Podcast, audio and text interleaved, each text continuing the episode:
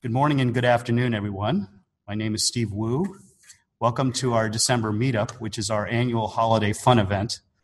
I'm a shareholder at Silicon Valley Law Group in San Jose, California. This is a meetup of members of the Santa Clara County Bar Association High Technology Law Section and various committees of the American Bar Association section of Science and Technology Law, specifically the Artificial Intelligence and Robotics Committee, the Big Data Committee, and the Information Security Committee. Normally, we have programming on topics of interest to those topic areas in, in legal subjects, but every year since we've founded this group, we have had a holiday fun event just to have something different around the holidays, understanding that people may not be tuning in during this month because of business busyness about the holidays. And so we're just so delighted to have Josh Gilliland give our fourth annual program uh, this year. He is uh, a blogger who has a blog called The Legal Geeks. It was recognized by the American Bar Association Journal as one of the top 100 blogs in the United States. So, this is uh, a tradition where we will have a celebration of the holiday season and we will listen to some holiday topics today as, as, as the subject matter for our event. But just so you know, in general, we do have topics relating to artificial intelligence, robotics, big data, and information security on this meetup.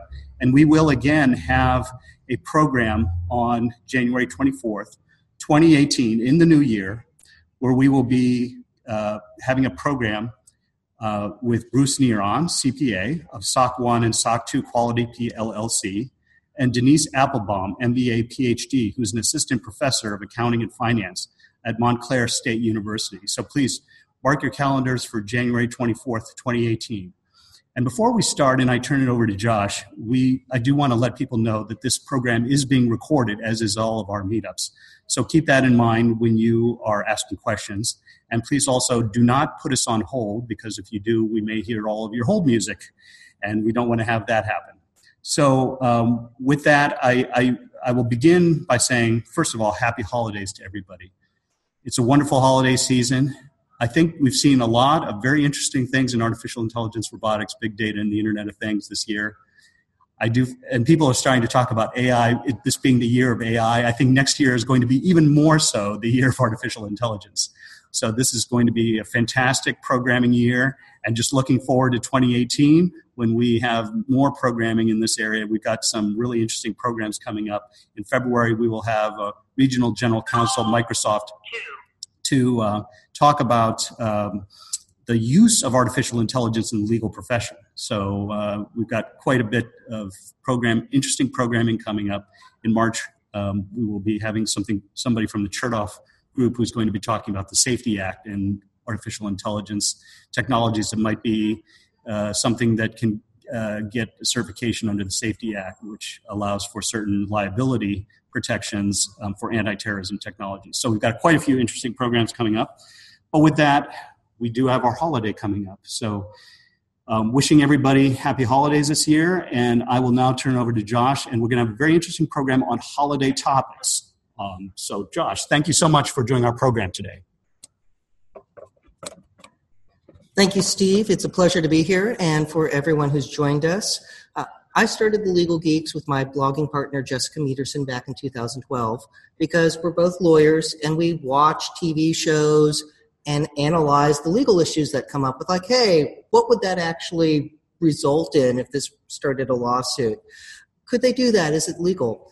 And I took time to watch a variety of different holiday movies and specials going, whoa, these are really out there when you think about the law that's involved or uh, other legal issues or the fact that these could be children's programs and wait a minute what kind of message does that send to kids when watching these uh, holiday specials that go back over 50 years? So that was the genesis of o come all ye lawyers which has been uh, many of these issues have been spotlighted on the legal geeks and different blog posts and it's a, a best of the many legal issues that, that I've noticed. I am going to interrupt one more time and say if you um, want to know an example of this, it, it has been published in various places where Josh is talking about in the Star Wars movie whether um, uh, it was acceptable for uh, uh, Han Solo, Han Solo to shoot, to shoot Greedo First, yes. First, yeah. So um, that that you'll you'll see examples of that. So um, he's he's very famous, and, and that's been republished several times. Yep. We were covered in Vulture uh, magazine or, or, their online component, and they republished that, and that might be my uh, main contribution to the practice of law, and I'm okay with that. so let's take a look at some of the the issues from big holiday stories. And the first that, that I jumped into was Santa Claus and the invasion of privacy. Because when you think about the song, he sees you when you, you're sleeping, he knows when you're awake, and he, he knows if you've been bad or good, so be good for goodness sake. When you think about that, Santa's a lot like the NSA, except he gives gifts. And we can I can interrupt, uh, interrupt for a second, which is that um, everybody may have seen the, the Liam Neeson movie Taken there is a YouTube video out there. Well, Liam Neeson has this very famous dialogue where he, he's threatening the person who's kidnapped his daughter over the telephone. And uh, he he's, sounds very ominous. There is a YouTube video where Liam Neeson is applying to be a mall Santa Claus. and you, and it, it's very much in the nature of what you're talking about so this is this is fun. So we put together what jury instructions would look like if somebody sued Santa Claus for invasion of privacy. So the under the California Constitution, we have the right to privacy in the state. So that's the basis from from what somebody could sue Santa for if Santa was real and was able to see people at all times and all actions that they were engaged in. So the jury instructions one, that John Doe oh, had a reasonable expectation of privacy when he's at home sleeping in bed, and that Santa intentionally intruded upon uh, John Doe's protected activity by watching John Doe 24 hours a day since John's birth. That Santa Claus's intrusion would be highly offensive to a reasonable person because let's think about that. That would be super creepy. Uh, that John would be harmed because, hey, if you know you're always being watched by someone, that is disturbing. That Santa Claus's conduct in his voyeurism from the North Pole would be a substantial factor in causing John's harm. And when you think about uh, you know, the, the, rest of the jury instructions in deciding whether John had a reasonable expectation of privacy while he's at home sleeping. You should consider the identity of Santa Claus and the extent to which persons had access to John Doe's bedroom while John was asleep is not something anyone normally would have. So when you look at this, these issues just with Santa and the way that the story goes, that's a little out there. And we put together what, what the jury instructions would look like if somebody were to sue. Uh, continuing with the, the instructions, think about the uh, extent of the intrusion and the motives and goals.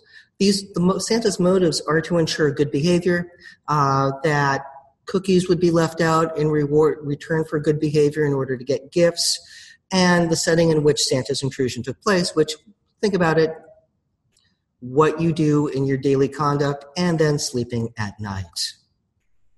We then get into issues of negligent infliction of emotional distress, uh, whether or not Santa's negligence caused emotional distress, if somebody was, say, put on the naughty list, and if there's any resulting physical harm. Because someone could get a little neurotic if they're always being watched and they know that they're always being watched. And would that cause a reasonable person emotional distress? So you can reach your own conclusions on what, what closing argument would look like in a case like this. Uh, we actually did a mock depo of a uh, mock, excuse me, a mock client meeting with a Santa Claus that's on our YouTube channel. That was a lot of fun. Uh, but the other part of this with Santa is think about the social contract of leaving out milk, milk and cookies. But before we leave that, I mean, is it highly offensive if you get gifts as, in exchange for that surveillance? I don't think so. I think it's it's again, it's the way the story goes. It's to ensure good conduct from folks and with a reward for defense based on it. Yeah, yeah. also, you get into issues of like, hey, is Santa Claus trespassing when he comes into homes to leave gifts? And you could say, well, milk and cookies are left out. That's part of the social contract to invite Santa to come into your house and we'll end with that issue as well. But in theory, consent is a defense. Consent is a defense that he's an invitee. This is implied consent. Exactly, because milk and cookies are there. Now, one of my favorite movies is It's a Wonderful Life. Jimmy Stewart came home from World War II. He felt he had lost his acting abilities, and this was the first movie he did, and he got nominated for an Oscar for it because it's a feel good film. It's a truly inspirational story of the common man. Holiday classic for sure. Definitely. And if you're in the Bay Area, the Stanford Theater has done Christmas Eve showings of it, which are always neat to go see. But let's talk about some of the legal issues in it because there are a couple that creep up. First off, we have uh, Zuzu, Zuzu's uh, uh, teacher. In a public school, presumably. Yep, who says every time a bell rings, an angel gets its wings. And does that violate the First Amendment? Because we now have establishment clause. Establishment clause because you have a teacher who's basically, you know, encouraging the belief in uh, a Christian God, and that angels are participatory in daily life. Could could you have a public school teacher do that? Which brings us to the lemon test, which is whether or not uh, Mrs. Welch has a secular purpose in saying this, whether its primary purpose is to uh, advance a religion, or whether it creates an excessive entanglement with a, a, religion. And people could look at this and go like, well, she said angel. She didn't like quote the Apostles' Creed. It wasn't like, you know, a deep dive into uh, any form of, of Christianity or, or Judaism. It was a very, you know, on its surface kind of vague, but it does does have a religious overtone to it. Yeah. Does it have a secular purpose? maybe you know if it's if it's broadly based enough that's a it's an interesting question but an angel might have a secular connotation exactly yeah. you know like saying ghost you know yeah. like it doesn't necessarily mean that there is a uh, full on religious overtone to right. it but it, it's one of those issues of like do you do it's you, litigatable yeah definitely could result in a lawsuit and do you really want teachers saying that sort of thing or you just give her a mulligan because it sounds like a sweet story and she's not trying to hurt anybody. So, Entanglement would be minimal. Yeah, it's yeah. like like that sounds really sweet. the the big issue, and, and this has come up, and there was the wonderful Saturday Night Live parody ending with uh, Mr. Potter keeping the eight thousand dollars that uh, Uncle Billy inadvertently gives him, you know, in towards the end of the film that causes George Bailey to go off the deep end and debate suicide. Because if your uncle lost eight grand, that that's a little disturbing. Uh, so Potter keeps the money. At least that's that's what we're left to believe. Kept the money. So lots of issues open up with that. How does he launder eight grand? That he's just got a bank. yeah, he's got a bank. He could just push it in, but you know, like this is still 1945. So eight grand, you know, in 1945. That goes a long way. Yeah, that that's a lot. Uh, I, I, ran the numbers once, and uh, it, it, might be it, it's it was significant with what it would be in today's dollars. Did the bank notice?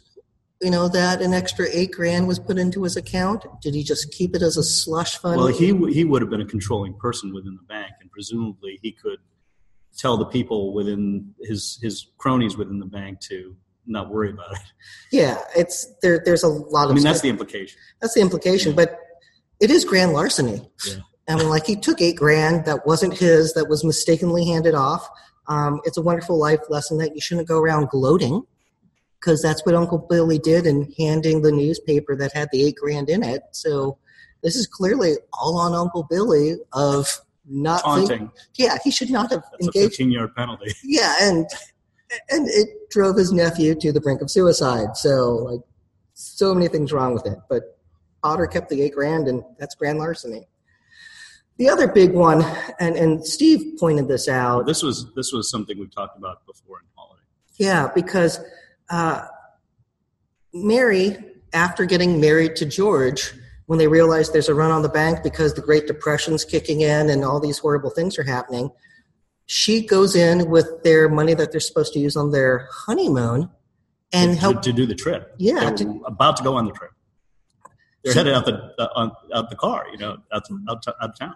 She uses their honeymoon money to bail out the billing uh, Bailey Building and Loan when there's a run on the bank because the Great Depression's beginning there are problems with this because it shows full on commingling of assets.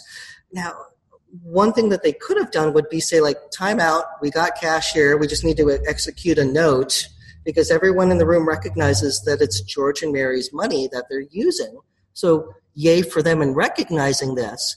But if they had done some promissory note, even if it was on the cocktail napkin, because, hey, we're Silicon Valley, we could make that work here. If there was some note that had been executed, that at least would make this look more legal than just doing this on the fly.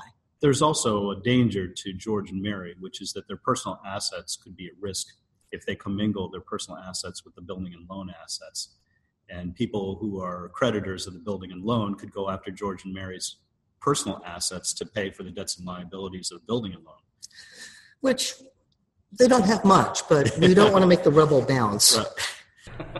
well, let's talk about one that uh, has a lot of legal issues in it, and that's Rudolph the Red-Nosed Reindeer, which has some serious discrimination issues uh, in it because there, there's a lot of bullying that takes place. And this aired in 1964 and it's still cute and adorable, but it's got some some serious darkness to it. So let's let's take a look. That we have the reindeer mocking Rudolph uh, right at the get go when Rudolph's introduced. His parents don't disown him, but they're really cruel in saying, "No, wear the fake nose because we want you to fit in." And you basically have you know his father Donner bullying the son and Santa also rejecting the kid, you know, like on the day that he's born. Well, when the kids start mocking Rudolph, the coach joins into the mocking. So you have state action with the coach saying, We won't let him participate in any reindeer games. That is state discrimination at the beginning. So there, there's, it's kind of creepy when you watch it with like, this is really cruel on what they do to him. Which brings us to what. Sort of, kind of bring us under the jurisdiction of law. It does, and like, sure, it's sure the North Pole, Santa could be the sovereign, but uh, yeah, we kind of the, the suspension of disbelief in all these holiday programs is like, for example, in the Star Wars thing. We're, we're applying American law to the Star Wars universe. Yeah. So there is that. Yeah, because we have to, because we need something. We could, we could do straight common law all the way across. Now, California defines bullying as any severe or passive or physical or verbal conduct. And what the reindeer engage in a name calling of Rudolph, uh, including the coach, would definitely qualify as bullying. This is in which code? Uh, education uh, code. Yeah, California Education Code. California actually has a lot of neat law on this, which means we're trying to address the problem when it comes up. That if a student is bullied, uh, the principal of that school could actually assign counseling to that student and to the bully to get the bully to change uh, conduct, which is good to see. Yeah. Uh, as we get look more at the definition of bullying, and the internet's is unstable, so I apologize for that. Uh, causing a reasonable per- pupil to experience a sudden, uh, substantially detrimental effect on their physical or mental health. Rudolph runs away because of the way he's ostracized and the name calling that he endures, uh, coupled with the fact his parents wanted him to wear a fake nose so he would fit in, so they weren't ostracized as well it's society today like wouldn't tolerate that kind of behavior from parents going like or adults generally. Yeah yeah it's like i'm sorry you wear glasses you know like we're you're out of the family. And it's like that wouldn't happen. Uh, now glowing nose well like that doesn't happen. But uh, it's it's a great lesson in bullying. Then we get the other issue with the elves. You know this elf you know hermie takes the position i'll never fit in and it raises interesting issues of are the elves indentured servants? He wants to be a dentist, and he's told he can't because he's an elf, and elves don't do that. Uh, it's a weird form of discrimination. Or is it slavery? Yeah, well, there's there's that of are the elves even slaves? Because if they have no free will on what they can do or not do, and if they're dedicated to a life of, of toy making, that's sounding to sound more like slavery when this little guy wants to just be a dentist. Right. And human rights are being violated. You know, on a huge level. Uh, then we get into the, the other issue with this want to be dentist that he starts practicing dentistry towards the end. It's like, did he go to med school that we missed? Did he go to have his, is he board certified? Did he get a license? So he's then practicing dentistry without a license, let alone any sort of degree. Now, what they do to, to the abominable snow monster, who's the threat, who apparently is, is capturing animals and eating them, and he's terrorizing them uh, across the North Pole, uh, Hermie pulls out all of his teeth. Now, when you think of self defense, sounds like malpractice. Yeah, it's that's a really twisted view of, of self defense because there there are self defense cases where you can use reasonable force against someone trying to harm you. And if somebody is using lethal force against you, you could use lethal force in return. That that might not be a proportional response to the force that was being used, uh, because the response was to maim the snow monster and torture them, which is just really cruel. Uh, they don't kill the snow monster, but they pull out his teeth, which will make eating very difficult for the for the creature. So again, one of- criminal offense, grievous bodily injury. yeah, so it's one of those things that it's like, wow, this was okay in 1964 for a children's show, but uh, apparently it was. Now, the other issue then we have is can Rudolph sue Santa for nasal discrimination? And this would require showing that Rudolph is a member of a protected class. And in the, the discrimination cases that I looked at, uh, nose color was never anything in there, uh, which uh, by comparison, eye color wasn't one that you could somebody could sue over if if somebody was getting fired for having say blue eyes. You know, like that wasn't something that was in there because maybe it hasn't happened. Uh, so the issue is: is a red nose just a physical characteristic and not protected, or is Rudolph a member of a protected class? Well, again, let's jump into what jury instructions could look like. That Rain, uh, Rudolph was an employee of Santa Claus. That uh, Was he an employee or a pet? that's an interesting question, question, but I think because of the tryouts that they were having, that he would qualify as an employee. Um, he was subjected to unwanted harassing because of his young age and his bioluminescent nose. Uh, that they're age is usually the elderly person older person. yeah, it's, it flips at this time. The harassing conduct was severe because he was being mocked and ran away because of it. A reasonable reindeer in Rudolph's circumstances would have uh, considered the work environment to be hostile or abusive. And yeah, if somebody runs away, that sounds like it would be. That Rudolph considered the work environment to be hostile and abusive, and he did because he made a break for it.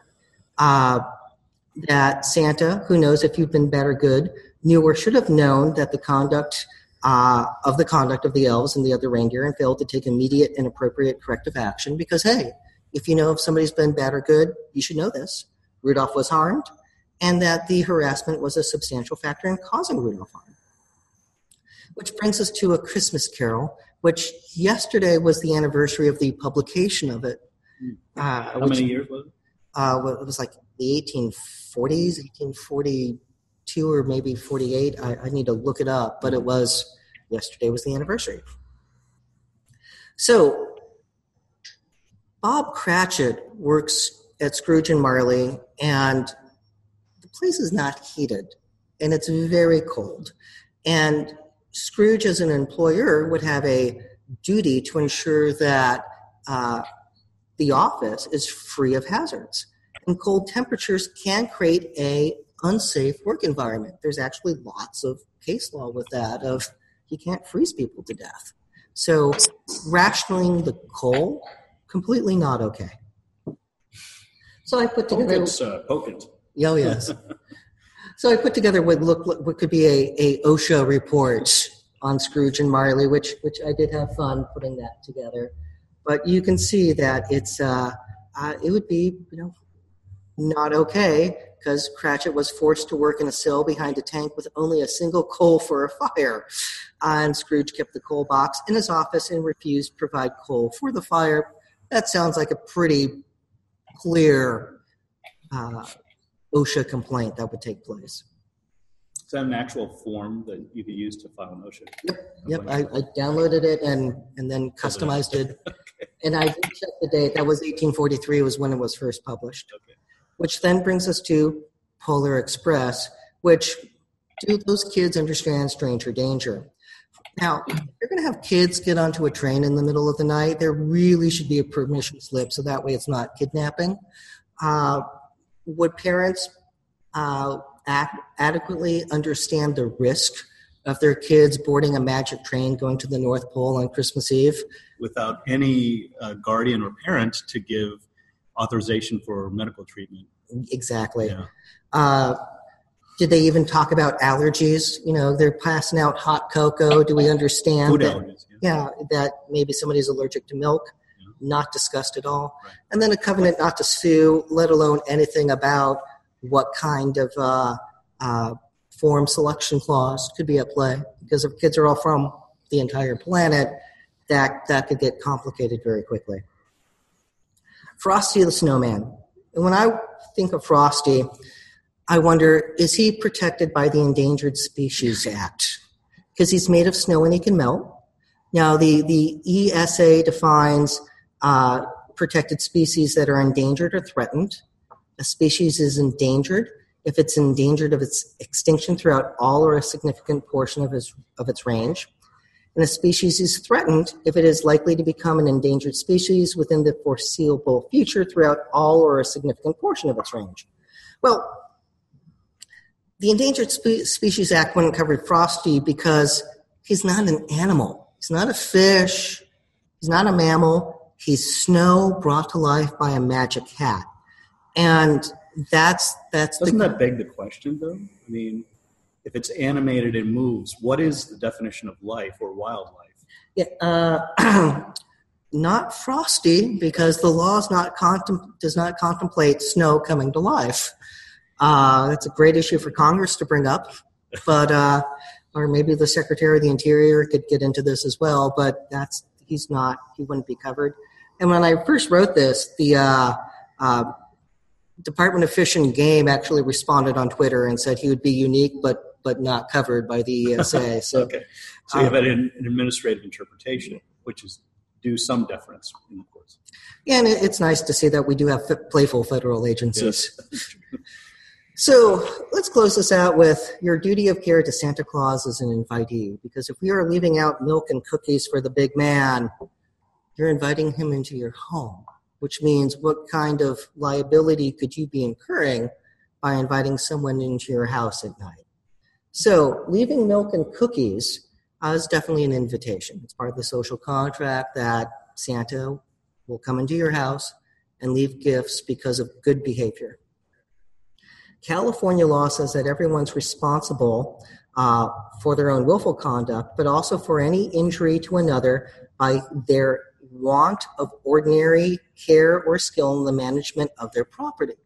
So if you leave out trip hazards, if you close your fireplace, if you leave a fire roaring, there are all these things that could, you know, endanger and harm Santa Claus uh, by having this out. Also, So is the cookie and milk, are the cookies and milk an attractive nuisance to Santa Claus? I would say it's an invitation. I wouldn't say it's a, an attractive nuisance, but I think it's definitely an invitation to Santa. So Santa would be an invitee onto the property. Yes. So that means you should maintain your premises in a safe manner. So, like, don't leave toys out, don't leave trip hazards out. Um, perhaps you should tape down, yeah, tape down the cords so he won't trip over them. This is a good way to get the kids to clean up. Yeah, it Yeah. is. Uh, make sure pets are secured because that way Santa's not mauled by the d- a dog or attacked by a cat. And you know, there's the FAA issue of landing lights to make sure that the house or the apartment complex could be adequately lit for landing of of a sleigh with a tiny reindeer. So uh, again, lots of fun because Yeah. this is for me a great way to help people who are not attorneys understand how the law works. But it's a duty of reasonable care. It's not extraordinary care. Exactly. And they're not, he's not, we're not common carriers, so we don't have a heightened duty. Exactly. Just invitee status. So with that, thank you everyone. This is this is my creative outlet. This is what I do for fun. So, again, I'll just say, and I'll close happy holidays, everyone. I hope you enjoy the season, and I wish everybody a happy and prosperous 2018. And thank you so much for attending today.